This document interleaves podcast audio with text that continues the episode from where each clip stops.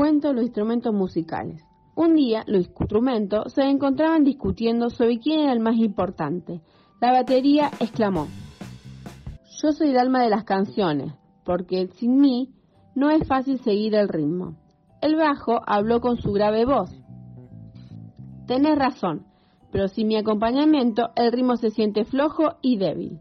La guitarra electrónica replicó: "Señores, están en lo cierto, pero sin mis sonidos y melodía ustedes están incompletos". Luego el turno del piano: "Hay un instrumento que puede sonar solo, ese soy yo, así que yo soy el más importante". Finalmente llegó el director de la orquesta y dijo: "La bella música se escucha solo cuando todos los instrumentos son en armonía.